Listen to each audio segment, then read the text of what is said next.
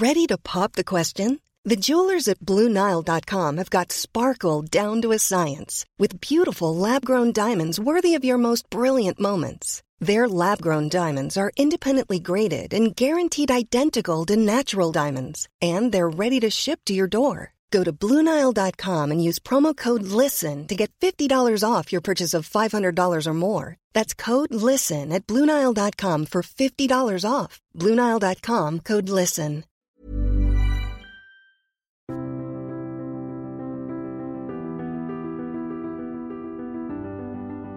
Fenêtre sur le monde vous convie cette semaine en Syrie. Dix ans après le début des printemps arabes en 2011, la Syrie a connu, elle aussi, des mouvements de révolution, des mouvements de contestation. La France est intervenue, elle espérait intervenir militairement parlant en septembre 2013. Ça ne s'est pas fait.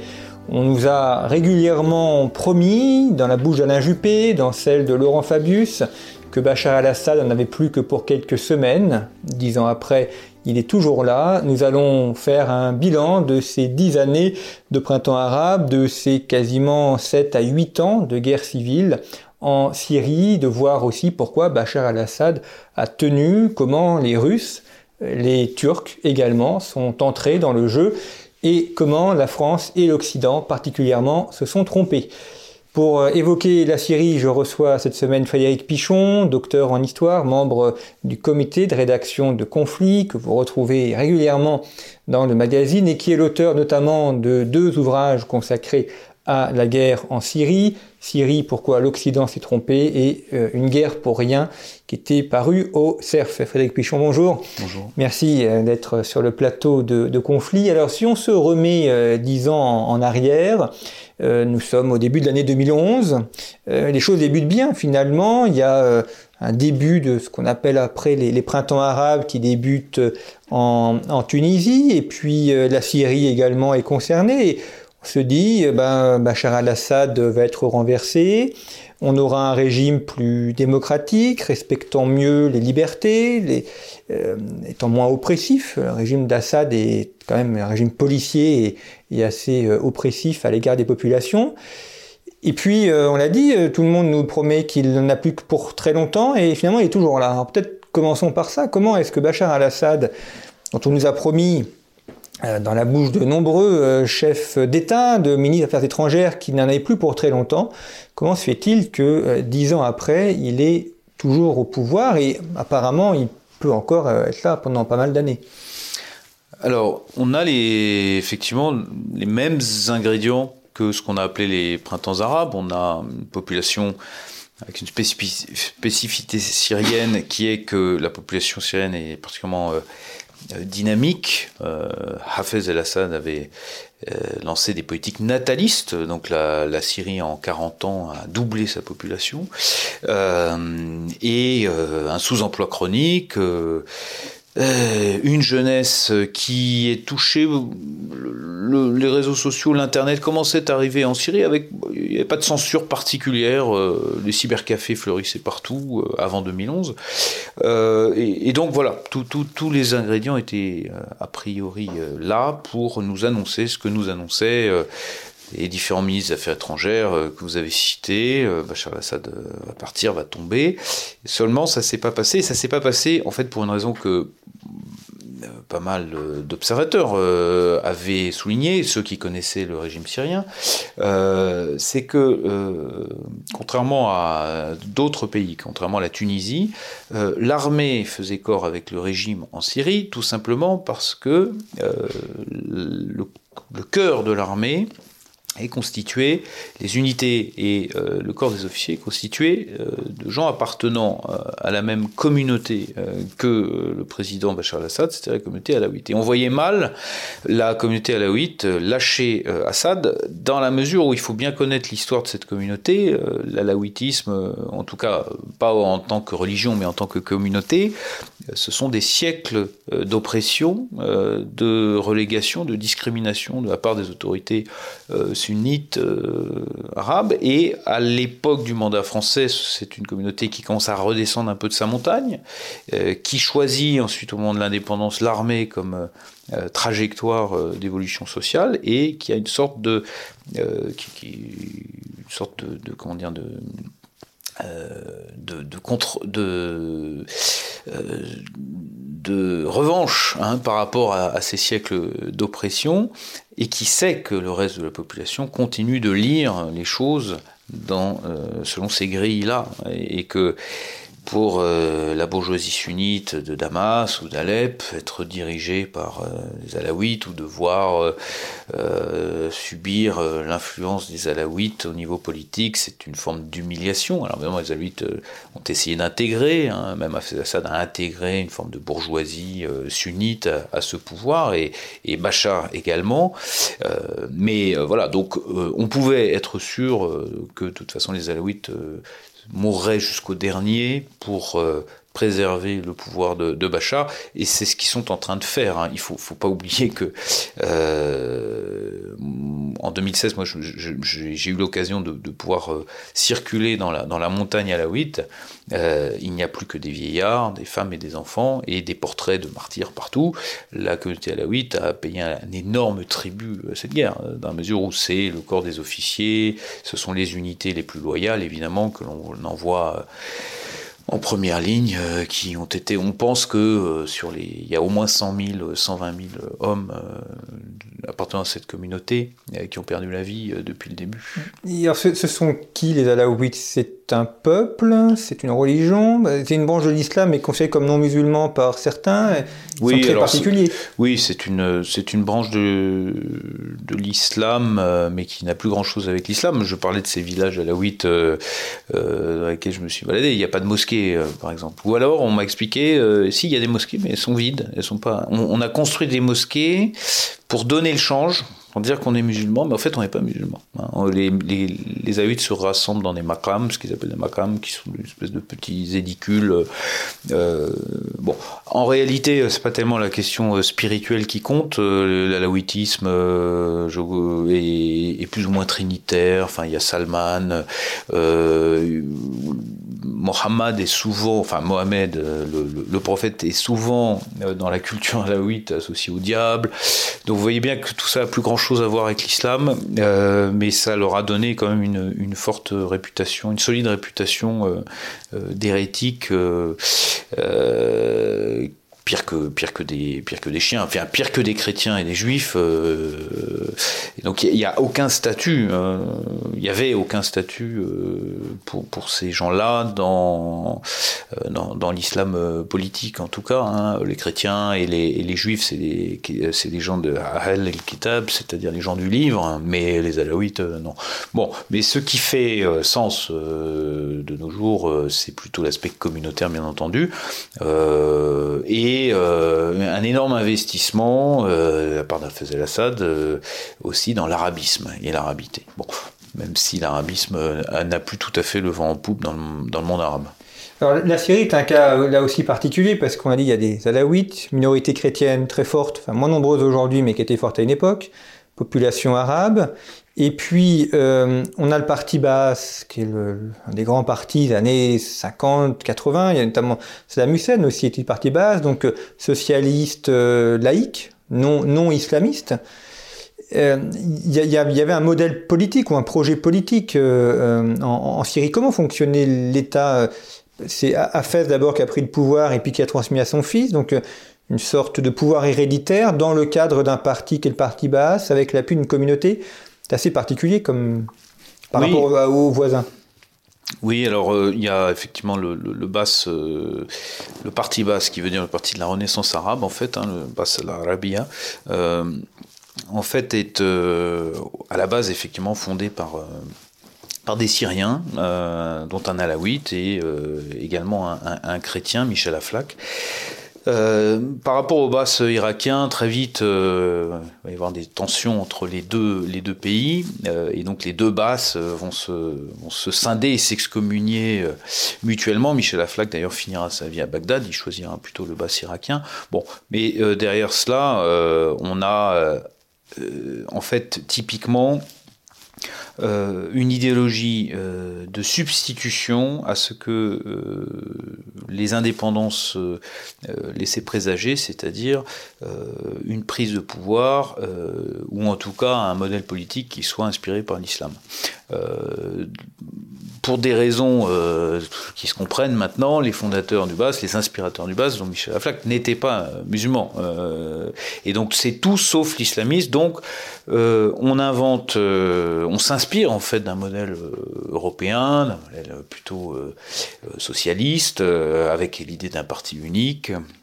Et ce que vous avez appelé une laïcité qui n'est pas tout à fait une laïcité combative et combattante comme on a pu la connaître par exemple en France, puisque le chef d'État euh, de Syrie dans la constitution bassiste euh, doit être musulman, ce qui n'était pas prévu au début. Au début, euh, Assad pensait pouvoir faire une constitution qui ne mentionne pas la religion du président. Il y a eu des émeutes, d'ailleurs à Hama, c'était tout à fait intéressant, déjà en 73, des émeutes assez violentes pour obliger le chef d'État à être musulman.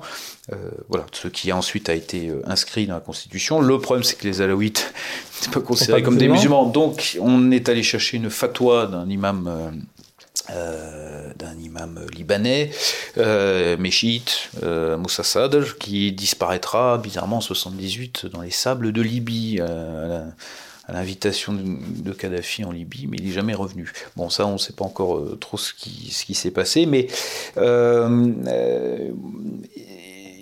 voilà, avec, euh, avec une organisation de la société, on va dire qui est peut-être pas laïque, mais en tout cas qui va euh, permettre effectivement aux minorités, notamment chrétiennes, euh, eh bien de s'organiser. mais là aussi, peut-être un petit peu plus nuancé, pas tout à fait librement. Hein. il y a une gestion communautaire euh, des affaires euh, économiques euh, qui est quasiment totale. Donc là, on revient un petit peu à un modèle ottoman où les évêques et le clergé finalement un administrateur aussi des WACF et des biens de la, de la, de la, de la communauté religieuse. en revanche, il y a quelque chose qui a, qui a, quand même été très dommageable pour les chrétiens en Syrie, ça a été en 67 la nationalisation euh, du système d'éducation, y compris euh, les écoles euh, chrétiennes. Il n'y a pas d'école chrétienne en Syrie, sauf le, kindergarten, comme ils disent, les écoles. mais le système d'éducation en Syrie a été entièrement nationalisé en 67. bon, alors il y avait le Liban à côté, ce qui permettait à beaucoup de chrétiens d'aller se former au Liban, puisque là vous avez des écoles confessionnelles. Euh, voilà. Euh, pour en revenir à Bachar al-Assad, qu'est-ce qu'il a fait de ses idéaux du bas? Bon, très clairement, Bachar al-Assad, c'est pas la même génération, c'est pas, c'est pas Hafez, ni même ceux qui l'entouraient. C'est euh, quelqu'un qui n'a pas connu l'Union soviétique. c'est quelqu'un qui ne se qui, qui, ne se destinait pas d'ailleurs à exercer le pouvoir. Oui, il était ophtalmologue. Il était ophtalmologue de formation, voilà. Et son frère aîné s'étant tué dans un accident de voiture, c'est à lui que devait revenir le, pouvoir. Donc il n'était pas question que ce soit, ça passe aux mains d'une autre famille que, euh, que, que, la famille euh, Assad. Euh, à partir des années 2000, donc de son accession au pouvoir, moi c'est ce que c'est un peu ma thèse dans, dans, mon dernier livre surtout, c'est que le, le, pouvoir syrien c'est un peu tirer une balle dans le pied. C'est-à-dire que Bachar al-Assad a essayé de moderniser son pays en essayant petit à petit de mettre fin au monopole euh, du bas sur la vie euh, politique, sur la vie culturelle et sur la vie économique. Et toutes les euh, structures d'encadrement des masses ont été contournées, non pas supprimées, mais contournées petit à petit par le biais de fondations de type ONG avec un, management très, très anglo-saxon, dont, la femme de Bachar al-Assad d'ailleurs incarnait très bien cette, ces méthodes, Asma. Euh, mais bon, et ça a conduit à une espèce de premier printemps de Damas, euh, et euh, sans, sans, pouvoir pour autant régler tous les problèmes de la Syrie. Bon, s'en sont suivis aussi des sécheresses assez catastrophiques. Mais je pense que le, principal, alors cette vision peut-être un, peu marxiste, je sais que ça fait hurler beaucoup de gens. une des causes principales du soulèvement, c'est quand même le fait que depuis, c'est que la Syrie précisément s'ouvrait il s'ouvrait économiquement et se métropolisait. Euh, Bachar al-Assad, moi, j'ai connu la, Syrie en 2002, il y avait un distributeur de billets dans toute la, dans toute la capitale, Damas. Et puis euh, au fur et à mesure que j'y retournais tous les mois ou tous les 15 jours, hop, ça, fleurissait, euh, etc. Vous aviez des marques euh, européennes qui venaient sous-traiter en, en, Syrie. Le résultat de cela, c'est que la clientèle qui avait soutenu euh, le pouvoir euh, et sur lequel s'appuyait sur le euh, c'est-à-dire celle des ruraux qui avaient une revanche à prendre justement contre les métropoles et la bourgeoisie sunnite, cette clientèle-là, elle a été substituée à cette clientèle, une nouvelle clientèle métropolitaine, bourgeoise, etc. Et dans les banlieues immenses des grandes métropoles syriennes sont venus s'entasser eh des millions de Syriens euh, qui euh, avaient quitté les, coopératives agricoles euh, nationalisées, qui avaient été privatisées, ou qui ne fonctionnaient plus, ou qui avaient été victimes de sécheresse, et qui sont venus nourrir cette espèce de, ressentiment contre le pouvoir de, Bachar al-Assad. Ça s'est vu notamment pendant ce qu'on a appelé le siège d'Alep. Le siège d'Alep, c'est pas la ville d'Alep, c'est pas le régime de Bachar al-Assad qui a assiégé une ville. Euh, c'est une ville contre une partie de la ville contre l'autre partie, Alep Est, voilà. Et Alep Est concentrait précisément ces ruraux. Moi, les gens d'Alep Ouest que je connaissais me disaient ces gens-là, on n'allait jamais dans ces quartiers-là avant la guerre. Ces gens-là, ce sont, on disait en arabe, ce sont des ploucs bigots. Voilà. Donc vous voyez une sociologie très contrastée entre ceux qui avaient profité de l'ouverture relative euh, au libéralisme et à la mondialisation euh, entrepris depuis euh, une dizaine d'années par Bachar al-Assad et ceux qui étaient les perdants et qui ont été travaillés le sous-emploi aidant, les télés satellitaires arabes, notamment Qatari, Al Jazeera a joué un très grand rôle, ont été, été travaillés par cette propagande islamiste et il y a euh, lors de l'investissement euh, en 2012 de la ville, de des quartiers ouest d'Alep par une partie des brigades qui s'étaient formées à, l'est, euh, il y a eu une, violence symbolique qui est une violence de classe, quasiment, hein, une violence sociale. C'est-à-dire, et on voyait ces jeunes gens très défavorisés parader dans les quartiers où ils n'avaient pas le droit d'aller avant. et voilà. Donc il y a aussi ces éléments-là qui ont joué. Euh, avant, à mon avis, les désirs de démocratie ou de, ou de, ou de social-démocratie, même dont certains euh, euh, en France se sont. Ça, ça a été terrible. Le siège de la Palais, c'est une des plus anciennes villes au monde, avec Damas aussi. D'ailleurs, c'est deux, très grandes villes qu'on a déjà dans l'Antiquité, des, des, monuments classés au patrimoine mondial de l'UNESCO, notamment le, le, marché central. Et et la ville a été euh, voilà, c'était les, partie détruite. Les plus grands souks euh, du monde arabe encore conservés, euh, les souks d'Alep, 12, 12 ou 14 km de, vieux souks, qui, selon mes, nos enfin, les estimations, ont été détruits à 70%, mais enfin sont en train d'être reconstruits. oui, parce que la, la vieille ville marquait en fait la, la frontière entre cette, ces deux Alep. Euh, et puis surtout la citadelle d'Alep. Alors magnifique citadelle euh, très très célèbre qui est restée pendant toute, pendant toute la durée du siège, donc euh, pendant 4 ans, est restée aux mains de l'armée. et bien qu'elle fût quasiment encerclée par, par les rebelles, et donc elle était l'objet effectivement de, de bombardements. Elle a joué son rôle de citadelle. Elle a joué son rôle de citadelle de manière assez extraordinaire, comme quoi il y a une espèce de permanence des sites. elle n'a pas été prise, bon, sauf que là, là elle a été ravitaillé grâce à des hélicoptères. Je ne pense pas que les concepteurs à l'époque l'avaient envisagé. Avait envisagé, mais euh, oui, les pertes. Euh, j'ai eu l'occasion de m'y rendre juste après la, chute euh, ou la libération d'Alep en janvier 2017 avec avec des avec l'UNESCO pour commencer à faire un inventaire c'est, c'est, oui, c'est, il y a des choses qui ne, qui ne reviendront plus, quoi. Pour, Aujourd'hui, en début 2021, quelle est la, la situation de la Syrie? Est-ce qu'il y a encore des combats dans certaines régions? Est-ce qu'Assad a repris le contrôle du territoire? Alors l'immense euh, majorité du pays est euh, plus ou moins euh, sous contrôle.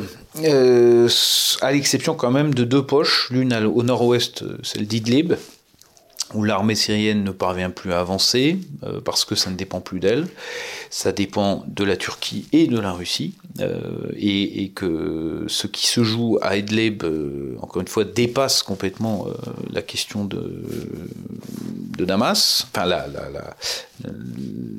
dépasse la responsabilité de Damas. et puis il y a la zone du nord-est où on a une espèce de de proto, euh, enfin j'ai envie de dire proto proto euh, État euh, kurde dont pas grand, dont, voilà, dont personne ne veut, ni turc évidemment, ni russe, ni syrien ni même irakien, ni même iranien, donc ça fait quand même beaucoup de monde, et, dont ceux qui voudraient qu'il, ceux qui, font semblant de le soutenir, ce proto-État kurde au nord-est, eh bien, mettre des moyens quand même très, euh, très faibles. Les États-Unis euh, avaient fait un, retrait qui devait être définitif, euh, annoncé par Donald Trump en décembre 2018. On a appris d'ailleurs il n'y a pas très longtemps que le Pentagone avait menti à Donald Trump en fait en, laissant des troupes supplémentaires quand même beaucoup plus que ce qui était annoncé, mais ça ne suffira pas à faire la différence. Euh, franchement, personne de nos jours n'est prêt à se battre pour euh, le Kurdistan autonome. Hein. Il faut laisser ça à, des, quelques rêveurs euh, germano-pratins ou aventuriers en mal de, de cause. voilà. Maintenant, dans les zones pacifiées, ou en tout cas dans lesquelles l'État syrien est revenu, eh bien,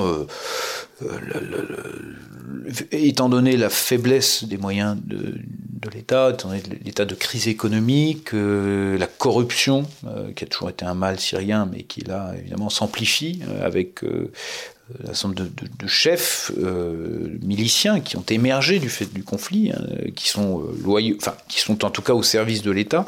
Euh, eh bien, il y a d'autres problèmes encore qui, qui, sont nés, qui naissent de cela. Bon. Mais là, il faut bien dire que la crise libanaise, la crise sanitaire, le gel en fait, parce que c'est ça que ça veut dire, la, crise financière libanaise, ça a été en fait la, la, conséquence du gel des avoirs syriens Beyrouth servait de banque et de dépôt euh, au, régime syrien à Damas depuis 2011. Euh, tout ça n'a fait qu'aggraver la situation. Euh, quelle a été la, position de la Russie dans la zone qui, est un soutien d'Assad? Il y a une base militaire russe, avec des, des, accords plutôt, donc la présence de l'armée russe. sans l'intervention russe, est-ce que Assad aurait pu tenir ou est-ce que la, est-ce qu'une partie du territoire ne serait pas tombée dans. Enfin, l'État islamique a déjà une grosse partie, mais enfin, aurait pu davantage tenir, voire même la Turquie d'ailleurs aurait pu prendre le nord de la Syrie? Alors, incontestablement, l'intervention russe a été décisive pour euh, sauver euh, le, régime de Damas, donc en septembre 2015. Euh, une intervention avec assez peu de moyens, assez, dont on pourrait peut-être s'inspirer pour, le Sahel, des moyens qui ont fini par décroître une fois la mission qui était tout simplement d'arrêter, de faire en sorte que Damas ne puisse pas tomber, que Bachar Assad ne puisse pas m'y être en danger, et, euh, et puis qui a consisté pour les Russes à prendre pied réellement en, Syrie. Il n'en était euh, pas tout à fait parti, puisqu'il y avait une petite base euh, navale qui était concédée à la Russie, enfin à l'URSS puis à la Russie depuis 1971, à Tartus. mais désormais, c'est la base de Khmeimim, donc qui a été concédée pour 99 ans qui est en fait un territoire russe, euh, et, euh, et puis euh, des unités déployées un petit peu partout, une énorme base d'écoute de radar dans le désert de Palmyre également, qui, qui fait que la, Russie a opéré un retour au Moyen-Orient tout à fait spectaculaire et un rôle de faiseur de paix qui était plutôt dévolu autrefois aux États-Unis. Euh, donc tout le monde parle avec euh, la Russie, enfin en tout cas tous les acteurs ont parlé avec la Russie et continuent de parler avec la Russie, y compris les Français, les Américains, mais les Israéliens, les Saoudiens, euh, les Iraniens. alors, bon, la, Russie, elle a eu, elle était piquée au vif par l'intervention en Libye, très clairement. Hein. La, la, résolution 1973, qui permettait une intervention euh, en Libye contre Kadhafi au nom du chapitre 7 sur les responsabilités de protéger, a, euh, pour la diplomatie russe, été, euh, disons, surinterprété. Hein. Donc les Russes avaient laissé, à l'époque c'était le président Medvedev, avait, c'était pas, n'avait pas voté contre, mais s'était abstenu permettant que cette opération euh, puisse avoir lieu. Euh, le fait que ce soit allé jusqu'à l'élimination de, Kadhafi euh, les a braqués et vraiment ça a été la réponse. Très souvent d'ailleurs dans la diplomatie russe, on, voit, il y a toujours une espèce de parallélisme. Vous savez, vous avez février 2008, la reconnaissance de l'indépendance du Kosovo, et eh bien vous avez la crise géorgienne qui intervient dans l'été. Hein. Il y a une espèce de de désir mimétique euh, russe euh, qui fait que les réponses sont euh, apparemment, ou se veulent apparemment, comment dire, symétriques. Et donc ça a beaucoup joué dans la dans l'investissement des Russes en Syrie. l'investissement en tout cas militaire. Bon, pour ce qui est des intérêts économiques, pas bien sûr que la, Russie ait les moyens de reconstruire la Syrie. La Banque mondiale estime à 400 milliards de dollars euh, la somme qu'il faudrait euh, injecter pour retrouver euh, le niveau d'infrastructure d'avant le, conflit.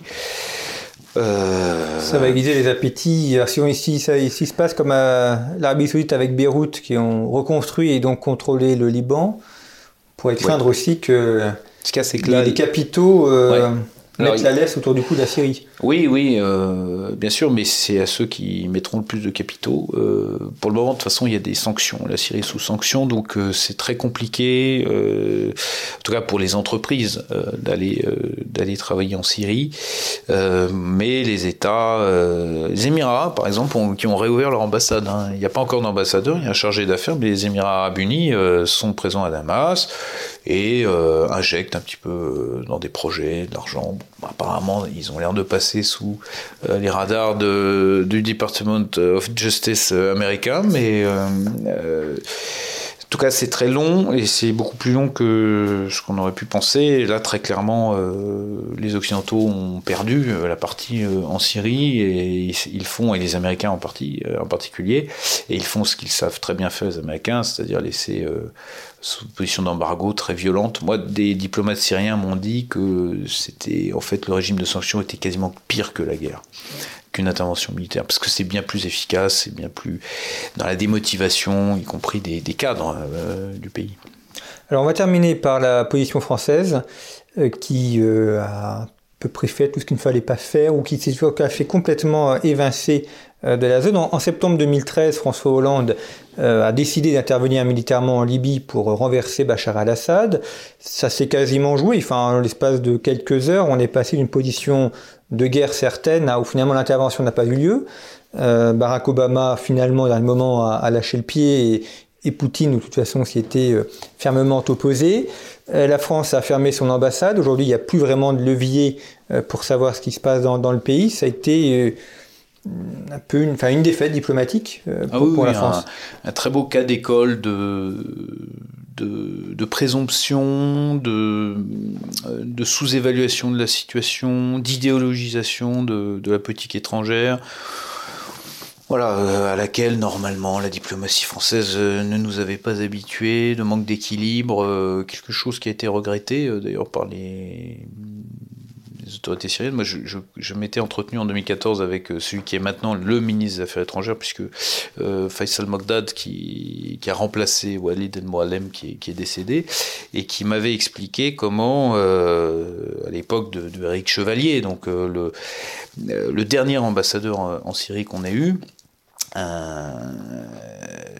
bien, comment euh, ce dernier était venu dans son bureau, à l'époque où Faisal Magdad n'était que vice-ministre des Affaires étrangères, et euh, lui avait parlé de manière très méprisante sur euh, ce qu'il fallait, sur ce que faisait la Syrie dans la répression des manifestations, et que c'était...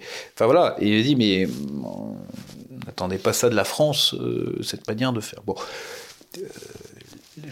la diplomatie syrienne n'a pas été aussi exempte de, choses trappes, enfin, nous a posé des choses trappes et, évidemment, ce sont d'habiles manœuvriers. Mais oui, il y a eu quelque chose là-dessus. Maintenant, euh, on fait un peu tout un fromage sur cette histoire d'intervention de 2013 et notamment euh, pour faire de nécessité vertu, on entend beaucoup chez d'anciens diplomates français le fait que ah, mais vraiment euh, la politique de la France aurait pu donner quelque chose si Obama avait honoré sa promesse, il avait dit que la ligne rouge, bon, euh, si on regarde parce qu'il y a eu d'autres interventions par la suite françaises hein, en 2000 en 2018 notamment, euh, on a frappé euh, de conserve avec les, Britanniques et, les Américains euh, des installations présumées de, chimiques à Damas.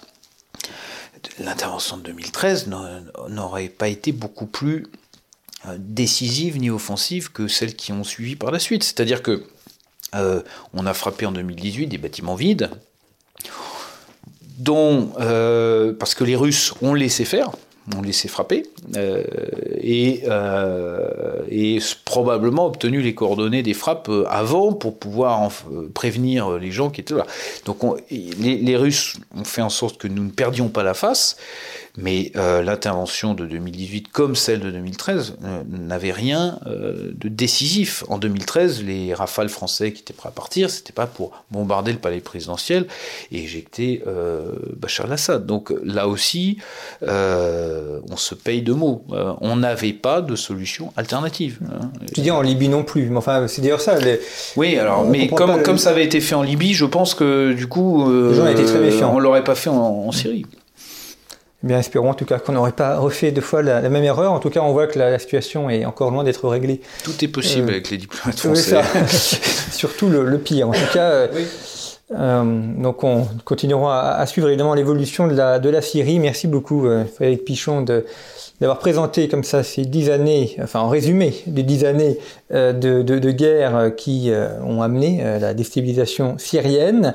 Je vous rappelle que vous pouvez retrouver Conflit en, en kiosque, notre dernier numéro consacré à la Méditerranée orientale. Et puis vous pouvez également acquérir Conflit sur le site internet de la revue, avec notamment deux hors-série récents, un consacré à l'aviation militaire et un autre au programme du baccalauréat. Et puis euh, vous pouvez également retrouver nos podcasts, nos émissions et des articles inédits sur notre site internet. Merci beaucoup pour votre fidélité et à très bientôt.